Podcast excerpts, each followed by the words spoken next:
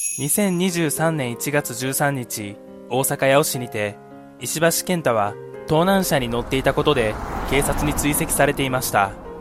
パトカーに体当たりするなどし、カーチェイスの末停止。警官2名が車内に向けて2発ずつ発砲。うち3発が命中し、搬送先の病院で死亡が確認されました。彼はなぜこのような犯行に及んだのか。事件前石橋は職質を受けている彼女を助けるため、その場に車で突っ込み、刑務所に収監されることに。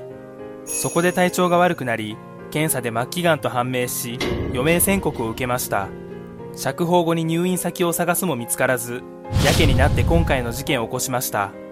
もし彼がまっとうに生きていたのなら、早期にがんを治療できたかもしれません。そうすればやけになることもなかった。彼を慕う友人は多く、どこかで道を踏み外さなければ別の未来があったかもしれません。